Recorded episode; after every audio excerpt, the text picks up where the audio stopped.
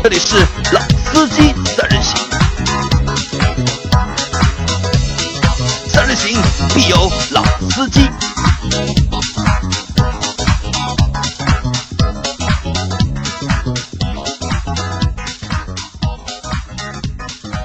Hello，大家好，欢迎收听《老司机三人行》，我是杨磊大家好，我是周老师。啊。今天还是没有第三个人，继续我和周老师两个人二人转啊，对的，因为张波最近也挺忙的，但是后面两期节目应该他会来了。啊。好，那我们呃上周我们最后一期节目应该是 M 二对对吧？在韩毅 M- 韩毅对吧？那个那期节目播出之后啊，就是其实，在群里面也引起了一些就是小小的反响，就是很多小伙伴听了这期节目之后啊，都觉得这期节目比较励志，对吧？也也希望能能够就是自己就是尽快努力去获得自己心仪的那辆车。啊，然后更新一个战绩啊，就是韩毅之前开 M 三在上赛道，他这个周末他的 M 二也下赛道了。我问了一下，M 二的速度要比它上一代的 M 三一圈提高了整整五秒五秒啊，那其实如果五秒的话，那是一个蛮大的一个就是进步了，应该。啊，对的，因为它的驾驶技术是没有办法在短时间进步的，而且它还闯了一个赛道红灯，罚款五百，没有发票。啊，好，那但是啊，但是我们在那天做完就是 M 二节目的晚上啊，周老师去试了一下韩毅的那辆 M 二，对吧？来，周老师和我们说一下，和我们大家的这种就是我们开不起 M 系列的车主来谈一下，就是一个开不起 M 系车主的车主，我觉得体验这个有？点酸葡萄的心理啊，就吃不到葡萄说葡萄酸啊。是这样的，就是韩毅的 M 三我也开过，然后现在这辆 M 二我也开过。那我是觉得啊，就是除非你是一个真的非常热爱驾驶，而且像韩毅这样，就是周末会去下赛道的人的话，当然如果你特别有钱，那也另说，对吧？不然的话，其实买这种就是 M 系列的这种高性能版本，其实对你日常用车来讲，并不是很方便的。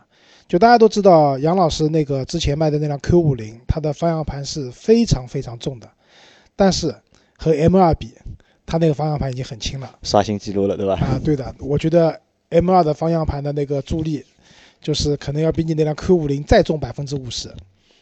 然后不光方向盘重，油门踏板重，刹车重，各方面都很重。那在这种情况下，其实这个车在市区里面开啊，会蛮累的。那所以我是觉得，我回去也跟我老婆也讨论这个问题嘛。我我跟她开玩笑说，我今天试了一部很牛的很牛的车子，对吧？非常心动。她问我什么车？M 二。我老婆也没概念。但是我后来跟他开玩笑讲，其实我还是觉得我 C 两百比较好开。那其实我们在上期节目里面，我其实我漏说了一个东西啊。其实我们去看了，就是性能越好的车啊，就除了就是价格贵之外，就还会带来两个就是短板。一个短板就是不适合家用，对吧？不适合家用，这是第一个。第二个是什么？第一第二个就是它的一个舒适性啊，肯定会嗯因为悬挂很硬，啊然后座椅也非常硬啊，所以那个加速起来的这种爆发力很强，但是也就意味着它的平顺性其实没那么强。然后也会比较难开，对吧？啊开起来会比较累，对吧？你开的可能是爽，但开起来感觉也会比较累，对，而且还有很重要一点啊，油耗非常高。油耗非常高。然后这个车，当然了，M 二还可以，据韩毅讲，它的百公里的综合油耗十个油不到，嗯但之前 M 三的话，百公里都奔着十五升到二十升去了。然后还有一个，就这些车，韩毅也在节目里面吐槽说，宝马的车开过一定年限以后，你更换配件的这些费用，都足够你去。再买一辆那种 思域，对吧？啊。思域在哪里？好，那这个 M 二的事情我们就先放一下。那我们来先回顾一下，就是上周的，其实上周发生了几件，我觉得，呃，对我来说，或者是对我们来说，就是有点大的或者有点意思的事，或者我把它归结为上周的一个就是奇葩的一个事情。那第一个是什么呢？我们在上周的应该是上周一，也不是上上周三的节目里面，我在我们在节目开头说了，就是我们群的事情，就我让大家去加我们那个群嘛。然后那期节目过了之后啊，就是群里面天天有人来加我，因为我们那个群本来大概有两百八、三百八十个人左右，就一直在维持那个数据上面上上下下，就永远突破不了三百八十人。后来我还在群里问，是不是我们这个群和别人群的上限不一样？别人群的上限是五百，我们群的上限是三百八。三百八对吧？啊我老是看到就我加到三百八十一个人了，然后过两天又变成三百八十人了。但我那天我们那个节目做完之后，就每天有人来加我，大概我们这两天这个群已经到三百九十多个人，三百九十三有个三百九十四了，甚至很多小伙伴们都是半夜两点来加我，加了我之后半夜还和我聊天。那我开始以为是可能大家都是新的听众，偶尔听到我们的节目，然后觉得我们节目就值得关注，然后来加我们群。但聊了之后都是老听众，最短的是已经关注我们半年，长一点的都是关关注我们已经差不多有一年时间。那我就问了，我说我们这个群其实从节目开始之后我们就设了这个群，但你们怎么为什么不来加我？那他们说可能都是之前没有听到或者怎么样，或者是我在说群广告的时候都把群广告放在了就是节目的末端，最后可能有的小伙伴没有听到最后，所以不知道有群的这个事情。那所以我觉得就是我们是有群的，大家可以来加我们这个群。所以但是群的人数多了之后，也出了一些就是新的状况。因为我们的群其实有一个群规的嘛，就是你来就是加群之后可以看到一个群公告。就我们的要求是什么呢？我们要求是大家小伙伴是喜欢车、热爱生活，对吧？我们用这个群去交流一下车啊，我们聊车、聊生活、聊生活都 OK。但是呢，我们是禁止做两件事情的：一呢，禁止在群里面去发那种黄色的小视频，这个是不允许的；还有呢，在群里面发小广告也是不允许的，因为你在我群里发广告的话，我肯定会。把你踢掉的，然后只要有其他的小伙伴来投诉的话，那肯定会把你踢掉。那还有一个就是不能发黄色小视频。在上周的时候，就是其实，在周末吧，应该是周五、周六的时候，就是可能大家觉得闲得蛋疼啊，就在家里没事做，可能就有人就是发了就是黄色的小视频，然后一发之后，他也发，你也发，然后他也发，然后发了很多，那一下子我觉得这个。有点有点不对了，就然后那天我也比较生气嘛，我在群里面也也骂了人，对吧？我让大家不要去发这个东西。那周老师是怎么看这个问题的？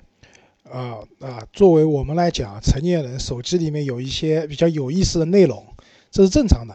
但是我们的群既然规则在这边，对吧？那就希望大家遵守，因为毕竟这个东西就说大一点还是违法的嘛，对吧？希望大家遵守，不要去发这样的一些视频。我们还是希望在车。群里面，我们聊一些跟车、跟生活相关的话题。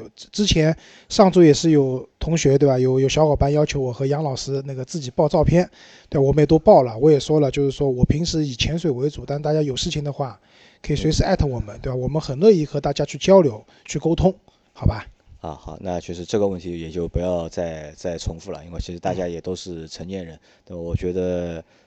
啊，就拉倒吧，这个事情就翻篇了，好吧？那周老师来和大家说一个上一周另外一件 比较启发或者比较有意思的事情。呃，上一周呢，就是爆出一个有一个很厉害的车手啊，开了一辆 C 两百 L，在高速上面因为巡航失控，就是一以一百二十公里的时速狂奔了一个多小时，期间还穿过了收费站，对吧？然后在就是他网上的传说的版本很多嘛，一有说是奔驰从后台帮他刹车了，也有说是打开车门解开安全带去刹车了，啊等等啊。那这件事情我本身也比较关注，主要是因为我我本身也是 C 两百的一个车主。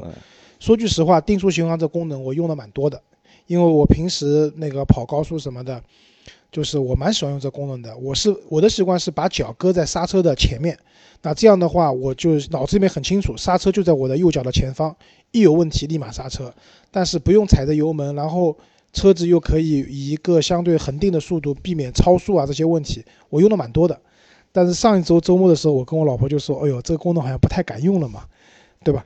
但其实细细一想，这个事情，我认为百分之九十九点九是不可能的，对漏洞蛮多。其实这个故事不管是哪个版本，就是其实漏洞蛮多的，漏洞非常多啊。就是一辆车子，你说巡航状态下，你这个车随便怎么不能减速，这个涉及到，因为网上其实有很多人嘛，包括我们的朋友丁丁也去讲过这样的一个问题。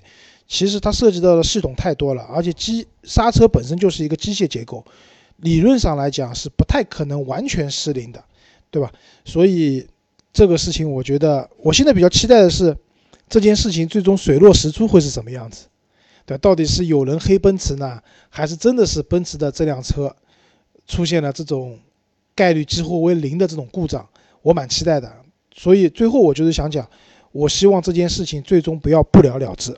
不了了之，对吧？那周老师，我们设想一下，就是就你前面说的概率为零呢，这个我觉得也也不能太绝对，对吧？有可能出问题，但我们我们先不讨论这个概率，几乎为零。对，我们不考虑这个概率问题，我们就考虑一下，如果我们两个人，你或者我或者我们一起，我们在高速上一百二十码匀速定速巡航的时候，忽然发觉刹车失灵了，我们该怎么办？那首先刹车失灵了，嗯，你是意思说刹车踩下去没有用，对吗？对。用力踩，用力踩，啊，对，因为刹车其实我们不管是真空助力泵也好，或者说电子助力泵也好，它只是起到一个助力的作用。其实刹车的机械结构还是在的，只不过如果助力没有了以后，刹车会变得很重。但是你往死里去踩，理论上来讲是可以起到那个刹车的作用的。而且在这种情况下的话，其实只要刹车一旦工作了，那个定速巡航自然会退出的。那如果说刹车实在踩了没有用的话，那么接下来无非就是挂空挡，对吧？关电门，然后再不行拉手刹，对吧？然后再不行的话，我之前也讨论过，不行就去蹭隔离带，对吧？或者有人之前网上有朋友讲，就是说找一辆大一点的车子，然后跟你速度差不多的，去故意去追它的尾，然后用那辆车的阻力把你停下来。呃，我能想到的啊。基本上就这么多了，还有一个就不行就跳车呀。那其实呃，其实都很难，我觉得就前面我们说那些其实都很难。那还是就是这个东西，我觉得还是蛮吓人的，就是最好就是不要遇到这样的一个情况 出现，对吧？啊，对的，因为是这样，就是说刚才我讲了嘛，概率的问题，那可能真的会发生这样的问题啊。但是发生这样的问题的话，那第一个的话还是我觉得冷静。对吧？因为你哪怕多行驶一段时间，多活一段时间也是好的。因为一百二如果真的发生严重的车祸的话，那生还概率基本上也是零。那还有一个就是说，尝试各种各样的方法，不要放弃。对吧？理论上来说，我还是觉得不太会发生这样的事情。发生这个事情好，那这是这个事情也翻篇啊。那第三个事情呢？上周四是三幺五，对吧？三幺五。我们之前做过，在周一上周一放的是。三幺五来的上级对吧？以前发生过的一些对我我们本来是想那个节目想做上下级的嘛，但是我们那天看了三幺五晚会之后啊，就觉得其实也没有做 下级的一个必要了。啊，对对吧？因为我们在上集里面，我们在节目结束，我们打了个赌嘛，我们说就是 CRV 的那个事情能不能上三幺五的晚会？张波是说可以上。我和老周呢都觉得不会上，上不了，但结果呢，还是上了，对吧？但上的不是三幺五的晚会，是三幺五晚会之前的广告。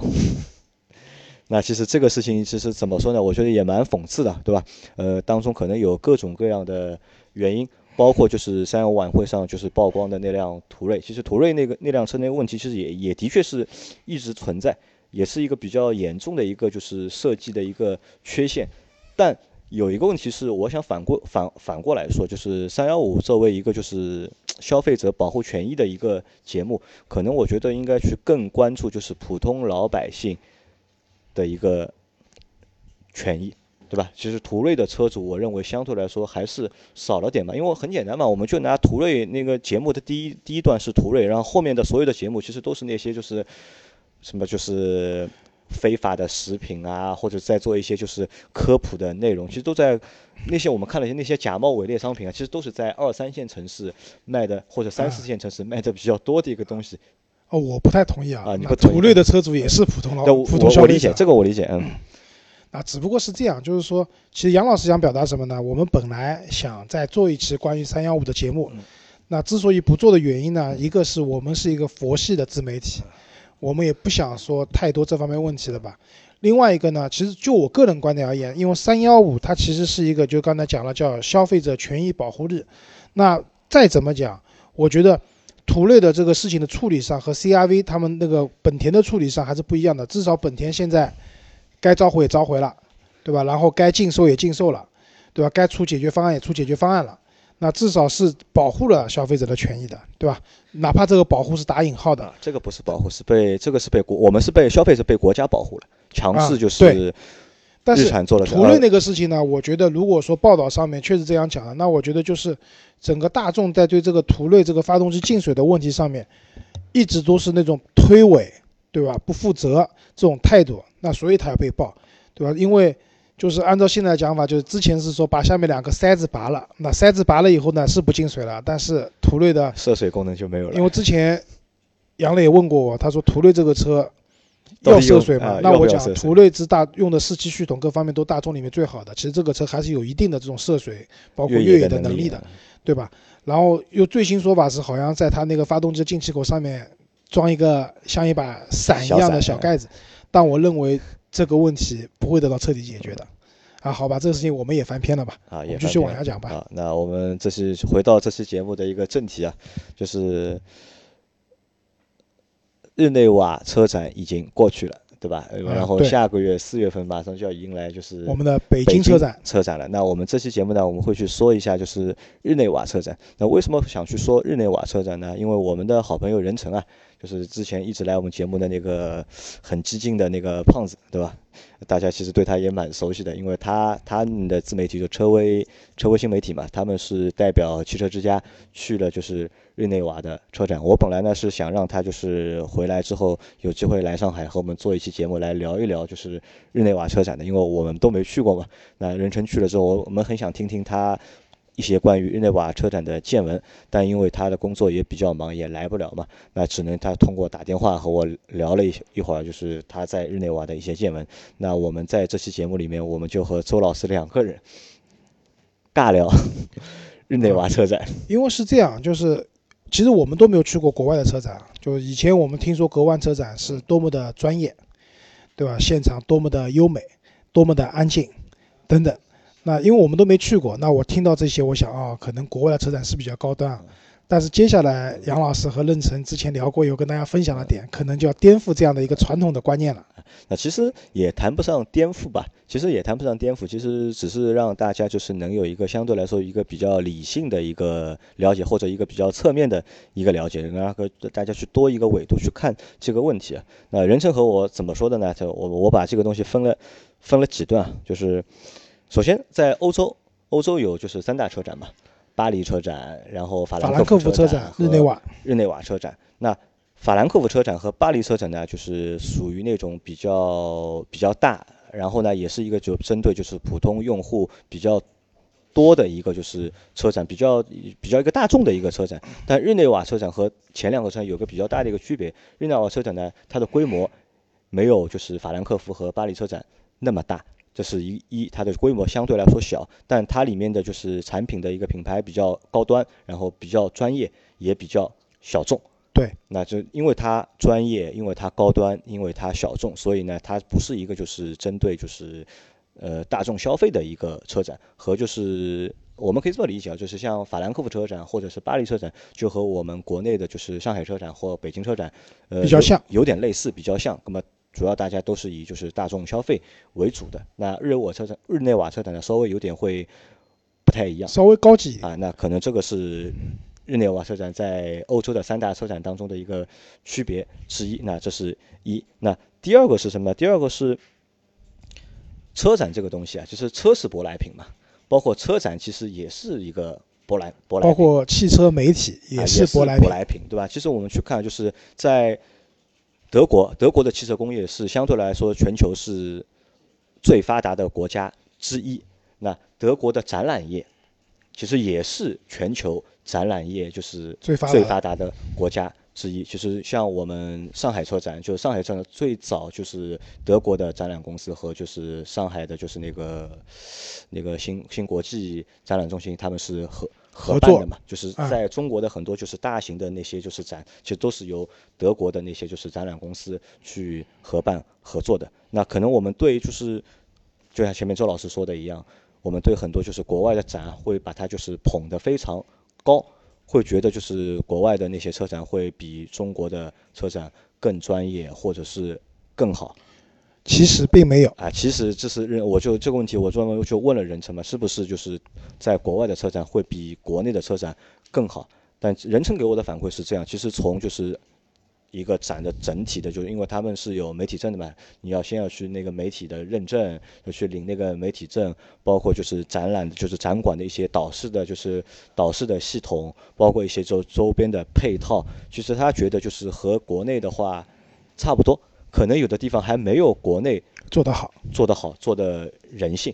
因为我们也知道，因为在国内的话，互联网这个东西就是普及的比较厉害。其实我们在任何场场地或者场景都能找到一些就配套的，就是互联网的产品去使用。但是在欧洲的话，那可能就没有那么方便了，就。对，我觉得国外车展唯一比我们的好处是他们人少啊，人少。那这个也是就是任成说的一个比较大的一个点啊。他说，因为人少。可能就是因为什么？可能就是因为在国外车展人比较少，所以有一些去过国外车展的一些小伙伴都会觉得国外的车展比较好，现场的感受会比较好一点。其实这个我觉得只是什么？只是一个就是观众的一个参展的一个体验变得好了，因为人少嘛，而不是就是它的一个就是管理或者它的一个运营有多好，主要还是因为人少，所以你的感觉才会变好。啊，对的。啊，其实这个让我想到一件什么事情啊？就是前段过年的时候，那个平昌冬奥会，就大家都看了，对吧？就他我们那个就是电视台的记者啊，去采访了平昌冬奥会的那个就是记者村的那个食堂，然后就说那些韩国的美食啊怎么样？我我本来以为啊，在我概念里面这些东西应该都是免费的，结果在平昌冬奥会，记者要吃这些饭是要自己花钱的。那想想我们当年奥运会，对吧？这种东西肯定都是免费提供给那些记者朋友的。我觉得其实现在随着就是中国的这些国力的国力的提升啊，科技的发展啊，包括其实中国已经基本上全世界最大的汽车消费市场了。那在这一方面的话，我们真的不比别人差，只不过是因为我们人比较多。那我觉得我们不是比别人差，我觉得我们在我国在很多方面都是要比那些。西方国家，我觉得会更好一点啊！对对对，应该是更好。那只不过是因为我们有的时候人确实比较多嘛，稍微降低了一下用户体验而已。那包括人生还和我提到什么呢？因为他们是汽车自媒体嘛，我们也是汽车自媒体。那可能对这次就是海外参展的这个经历啊，就这次机会会格外珍惜。他们也想通过这次机会去更多的了解，就是海外的那些汽车媒体。汽车杂志是怎么做的？他们是怎么做的？看一下，就是中国的汽车媒体和海外的汽车媒体到底还存在着怎么样的一个差距？其实我们可以看到，就是在，呃，从汽车技术或者汽车生产厂商之间，就是自主品牌和合资品牌，其实还是有一定的差距。但他发现，就是这个差距在中国的汽车媒体和海外的汽车媒体之间，这个差距并不大。啊，没有那么大啊，因为任成他们特地去关注了，就是欧洲那些主流的汽车媒体关于这次日内瓦车展的一些报道。那他发现呢，就是海外媒体那些，就欧洲的那些汽车媒体报道，并没有就是国内的一些媒体报的呢那么详实，或者是纬度更多一点。而且这还是在一个欧洲主场的一个车展。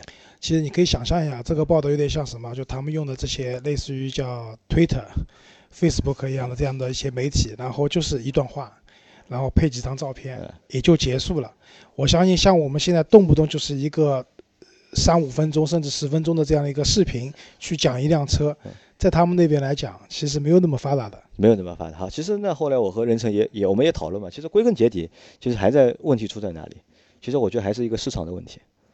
对吧？可能因为中国的市场够大，所以在这个市场环节里的任何一个环节都能够做的够大。对。而欧洲可能话就是它的市场其实也就这么大，就是也没有必要就是搞的，就是或者他们也这个东西已经常态了已经。而我们就是还是在一个就是发展的一个过程当中。而且我觉得另外一个就是从汽车消费的这个生态来讲啊，就是欧洲消费者他们对汽车消费其实更成熟。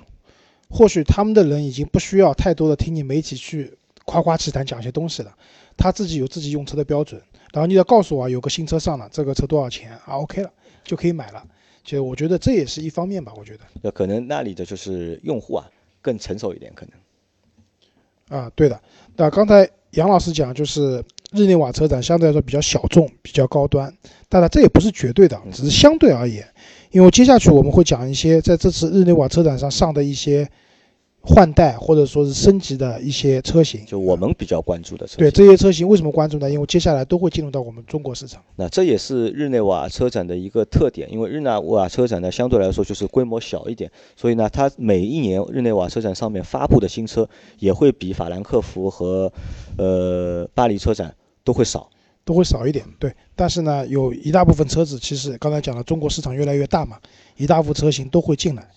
那先来讲就是 BBA 里面的 A 吧，奥迪 A 六 A 六啊但是 A 六的话，理论上今年是不会上的。，A 六今年不会上啊，就新的 A 六对吧？，对，新的 A 六，因为之前我们陪同事去看奥迪 Q 五的时候，也看了一下 A 六。那其实现在老 A 六啊，就是它那个2.5 V 六发动机那个版本，三十万出头，其实性价比还蛮高的，性价比其实蛮高的，我觉得对的。那新的 A 六呢，主要的风格什么？就是 A 八化的设计风格。就从这种设计的战略上来讲，奥迪和奔驰是走的完全相反的一条路。但 A 八化的一个设计风格，其实又是源于 A 四，对吧？新款的 A 啊对，四、这就是有这，我觉得是有问题的。就打个比方讲，奔驰先出了新的 S，对，嗯，对吧？然后大家一看，哇，这个内饰，对吧？又是告别爱迪生，嗯因为全车没有那个卤卤素灯泡了，全部是 LED，对吧？又是双屏，又是怎么样悬浮式的这种方向盘等等，大家觉得我这个车好漂亮。一问多少钱？那入门的价格一百万不到。那对于很多人来讲，可能你消费不起。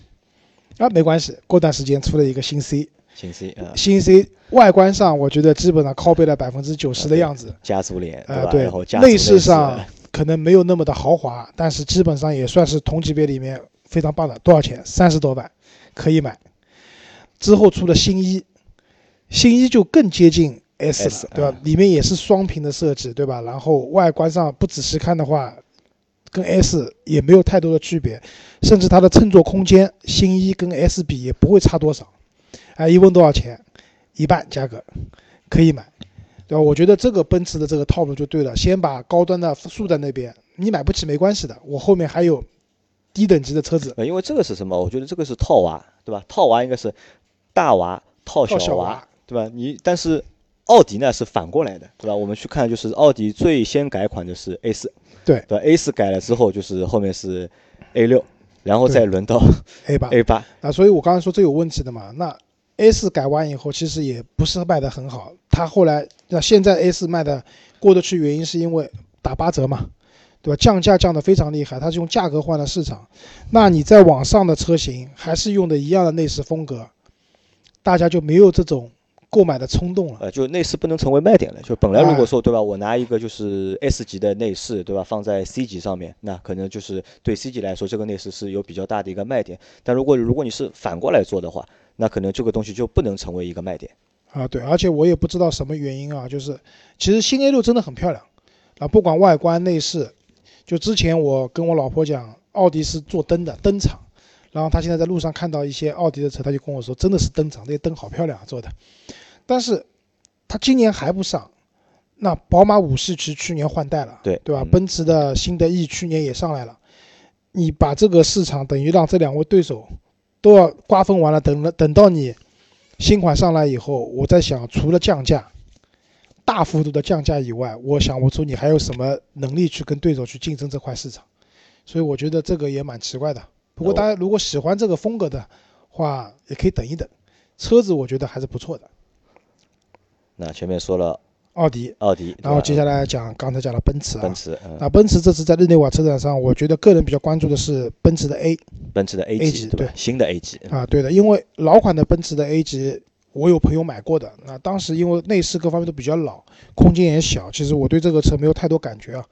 但是这次新 A 上来了，对吧？他把刚才我们讲 S 的风内饰风格下探到了 E，下探到了 C，现在连 A 也是这个样子了。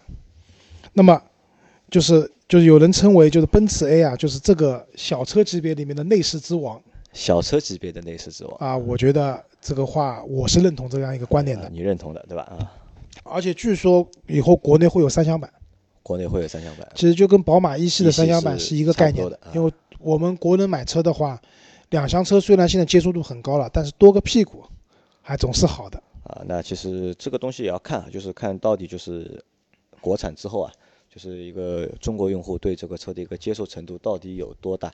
那我觉得对就是品牌来说的话，就是这个品牌肯定 OK 没问题，对吧？嗯，但是就要看这个车到底但这个车有个奇葩的地方，它分低配和高配两个版本。低配的车子的话，应该用的是 1.4T 的发动机，但是后轮用的是扭力梁。啊其实奔驰用扭力梁不稀奇的，B 级什么的都是扭都是力梁扭力梁的，啊，它还有高配的车型，用的是 2.0T 的发动机，独立悬挂。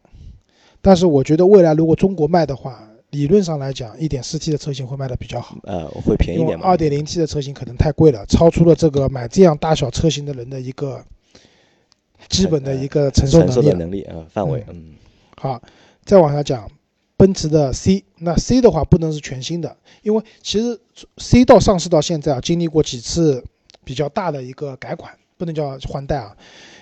最早的时候，奔驰 C 上来，那个时候配置比较齐，后轮是呃后排是可以放倒的，有遮阳帘后排，然后还有二百二十伏的电源。到我买的时候，刚才我讲的这些东西都没有了。然后，但是后来奔驰又干了一件比较厉害的事情是，改款的时候把奔驰 C 换成了九 AT 的变速箱。那这个相对于同级别的产品，包括以前的产品来讲，这是一个非常大的升级。呃，因为我换动力总成了嘛，对吧？啊、对的，呃，主要是变了变速箱，然后这一次再变的这个 C 呢，主要是动力上。现在我知道，就大家知道，就 C 幺八零是一点六 T 的，然后 C 两百的话是二点零 T 吧，包括 C 三百也是二点零 T，还有上面什么 C 四百我们就不讨论了。嗯、新的 C 的话，它会有一个一点五 T 的发动机，然后它会加一个四十八伏的一个电机，呃，新能源了，对吧？就呃，不能等同于我们讲的混合动力，但是这个电机在那边的话，会对车辆的油耗各方面，包括起步的动力，会有一些小小的帮助吧。那第二个的话是那个内饰，因为 C 刚才讲到了，就是说它没有那个液晶仪表盘的。那这一次新的 C 的话，高配版本的话，它是会有那个，呃，就是液晶仪表盘加那个液晶的中控屏。就是有点像新的那个一级或者 S 级这样的。那对于整个 C 来讲的话，这一套内饰换上去还是非常吸引人的，因为它内饰本来就做得很漂亮。呃，我因为自己有一个群嘛，就是那个都是我们 C 两百的车主嘛，C 级的车主，很多人就第一时间就问我们群主说，因为我们群主是做改装的，就问他这一套仪表能不能换，然后群主说换是能换，你把大米准备好就行了。它还有一个变化是那个外观，外观主要我看是一个尾灯，它的现在的尾灯呢是像一个那种条纹的两条，一个 S 是三条嘛，它现在新的条纹那个尾灯的形状变成了一个 C 的造型，那这个就辨识度很高了。大家一看啊，这是一辆 C 级车，对吧？后面一个 C。嗯，除了奔驰 C 以外呢，就奔驰接下来还会引进一辆车，就是 G 六三。啊，G 六三，嗯，对，但这这辆 G 六三呢，比较特点是这样的，它是一个 V 八的发动机，四点零双涡轮增压。嗯，反正各方面数据我就不说了，反正喜欢这个车的人也不会特别在乎它加速有多快，它油耗有多高都不重要。唯一想说的是排量降下来了，买这个车的有钱买这个车的朋友可能可以少花点税了。嗯，奔驰讲完以后，接下来我们宝马啊，就宝马的话，一个是新的那个叉四，叉四也算改款吧，应该算个大改款，应该。啊，对的，这个这次叉四最主要的变化是什么？它把高度降低了。就以前我们讲改装的时候讲过一句话，叫“百改降为先啊，一低遮百丑”。啊，这个车本身就是一种轿跑风格的 SUV，其实它把嗯、高度降低了以后，那这个车的整体的一个视觉效果会蛮好的。但是呢，我觉得进中国以后呢，这个车还是会买不动的呃你在马路上看到过叉四吗？啊。看到看到过多不多？啊多肯定不是特别多了，肯定没有轩逸多。呃，我反正到现在就看到过一次吧，叉四啊，在马路。因为车子的空间各方面确实比较局限，因为我这个车我也去看过，而且说句实话，就老款的那个叉四内饰的做工质量各方面也不是特别好。嗯，宝马还有一辆车就是二系的旅行车，二系的旅行车，对，二系旅行车就之前我们讲它 1.5T 三缸发动机啊，怎么都讲过到这个车。然后呢，这次的改变啊，就最主要的一个改变内饰是什么？就是把一个传统的机械式的那个变速箱换挡变成了电子挡把，就是就是大家都知道宝马那个鸡腿的那个嗯电子挡把，那个宝马二系旅行车也换成了这样的样式。啊、基本上主要的变化在于这里。啊，那这个车在国内其实卖的也也不怎么样，也卖不动。呃，对的，因为它这辆车定位于旅行的 MPV 旅行车嘛，但是空间各方面作为一辆旅行车来讲还是小了点，对，还是小的。而且价格也贵了一点。好，下面讲一辆车啊，捷豹。那捷豹在这次日内瓦车展出的那辆车叫 iPace，iPace 啊，这个车大家如果关注一下的话，应该都知道，因为它是一辆纯电动的车型，双电机，零到九十公里就是欧洲讲的六十 mile，六十英里的速度的话是四点五秒，然后这个车的那个综合工况的续航有五百公里。这个车子如果卖的价格比特斯拉持平的话，你觉得有销量吗？有销量，因为它是个 SUV 啊，而且我估计它应该不会，它是 SUV 啊，F 啊 E Pace 就是 F Pace 的电动版，可以这么理解吧？呃，应该还不完全是还不完全是，啊对，的，这辆车蛮大的，蛮大的。好，那你看啊就是它对标的竞品应该是特斯拉的 Model X，Model X 卖一百多万吧，对吧？啊，没有如果八十万起，八十万起，对吧？那如果它这个车卖个七十万，或者到八十万的话，我估计应该是有销量的。是呃，我是觉得啊，就是我们后面会做一期关于电动车特斯拉和其他品牌的一些故事，嗯、但这里可以就是讲，就是这个车子注定还是一个有钱人的玩具吧，因为我相信有人愿意花七八十万去买一辆传统的 SUV，捷豹的也好，或者说其他品牌的也好，但是买这个车和其实买 Model X 的人心里是一样的，心态是一样的，就是好玩嘛，对吧？注定还是一个玩具，但至少对于国内用户来讲，如果你有这个价位想买辆电动车的话，那有个新的选择了，就不一定要买 Model X 了。那有一辆捷豹的电动车给你去用，也是件蛮好的事情。我倒是很期待啊，什么时候路虎可以出一个就是 电动的？电动版揽胜，对吧？对对，因为这些车在国内都蛮难的，最主要原因是因为都是纯进口的身份，拿不到补贴，不能免购置税。就刚才杨磊讲的 Mo 就是 Model X 对吧？这个车八十万起，我们就是按照八十万计算的话，这个车它的购置税就差不多有八九万块钱，对吧？然后它那个再加上它的保险啊各方面的费用，其实这个车真的买到手要差不多一百万了，这还是蛮贵的，因为不像国内现在就是说这些电动车的话都是有补贴的嘛，对啊，就包括最近蛮火的那个宝马五三零的 LE，接下来这辆车也是会有补贴的。那对于这个车子，因为我现在比较期待这个车价格啊，如果在五十万上下的话，加上去掉补贴、免购置税，还有牌照可以送的话，我觉得这个车性价比其实蛮高的，就五十万，对吧？就五十万的价格，售价五十万，因为现在的现在的版本的那个五五五系的插电混动的版本要将近七十万了，而且好像是没有补贴的。呃，那太贵了，离我太远了。现在再往下，我们讲一辆啊说个离我们近一点的，好吧？五零八，标致啊五零八。你其实这辆车就是在上周群里面讨论的也蛮多的，因为大家都看到了新五零八的那个照片嘛。呃，其实我只能用两个字来形容这个车，就是惊艳或者是好看、我来形容两个字：复杂。复杂啊。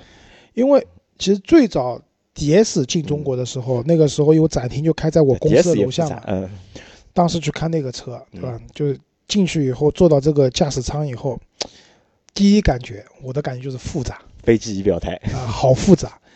因为其实现在你看啊，就是说，其实车子的设计的风格更多的偏向于是简简单化，嗯对吧？恨不得就给你一个屏幕，什么问题把那些物理按键都对最好里面装个天猫精灵，对吧？就嗨天猫，就直接解决问题了，不要你摁来摁去。但是这辆五零八，这个内饰，这个按键的数量，肯定是颠覆了我以前这种这种常规的一个认知了，啊，对的，好复杂。这个呃其实我我只能这么说，就是法国人设计的车啊，就是法国设计师都是神经刀，就是要么能够设计出一个就是你觉得很好看的东西，要么呢就设计出一个你觉得就是你完全不能接受的一个东西。啊，是的，所以这也是法国车的特点。然后法国车的质量也是神经刀，碰到好的没问题，碰到不好的质量问题也蛮头大的。所以，但是呢，五零八就是标致这两年在国内其实啊，就是一直不温不火，而且标致现在在卖的一些车型，其实也都不是法国原版的了。就很多的车型可能什么伊朗来的，对吧？什么地方来的，可能中国自己弄的。但是五零八也算是那个比较原汁原味的一辆法国车吧。如果你喜欢这种风格的话，那而且五零八也不会特别贵，我估计这个这个车子最多大概二十五万左右啊，对我觉得它的售价区间应该在十六七万一直到二十多万这样一个区间，一个正常的一个 B 级车的售价吧。如果你喜欢这种风格的话，那我觉得这个车还是个选择其实这个车样子我还蛮喜欢的。啊。对外观也不错，我也蛮喜欢的，但是这个内饰我是个人觉得太复杂了。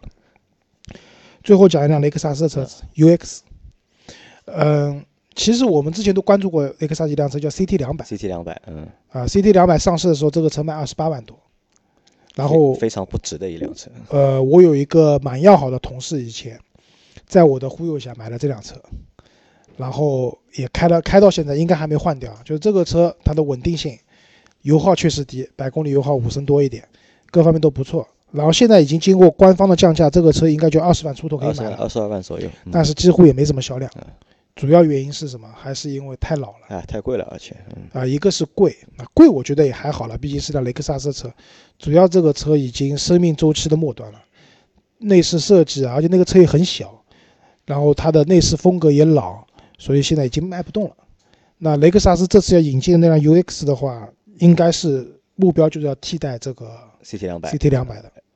那我觉得，因为国内现在就那个年代，CT 两百上的时候，可能 SUV 还没现在那么流行了。呃，对，而且它也是最早的混合动力，就是继普锐斯之后的第二辆丰田系的，在中国可以买到的混合动力的车嘛。啊，对的。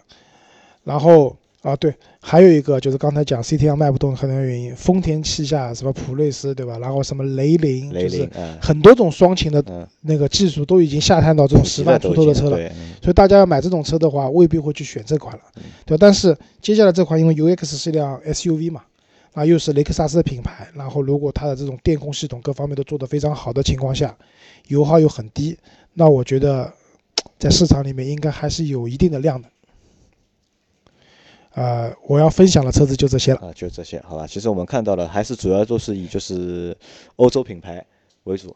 其实在这次日内瓦车展上面，大多数都是因为是针对欧洲市场嘛。其实我们只能看到那些就是在欧洲市场有销售的品牌。那其实美国品牌在这次日内瓦车展上基本上看不到，除了福特有，然后克莱斯的有，但通用旗下的基本上是没有。啊，我觉得通用基本上也就只卖美国和中国，中国对，除此以外应该也没有了。好吧，那我们这期节目就先到这里。好，谢谢大家，再见。啊，大家再见，拜拜。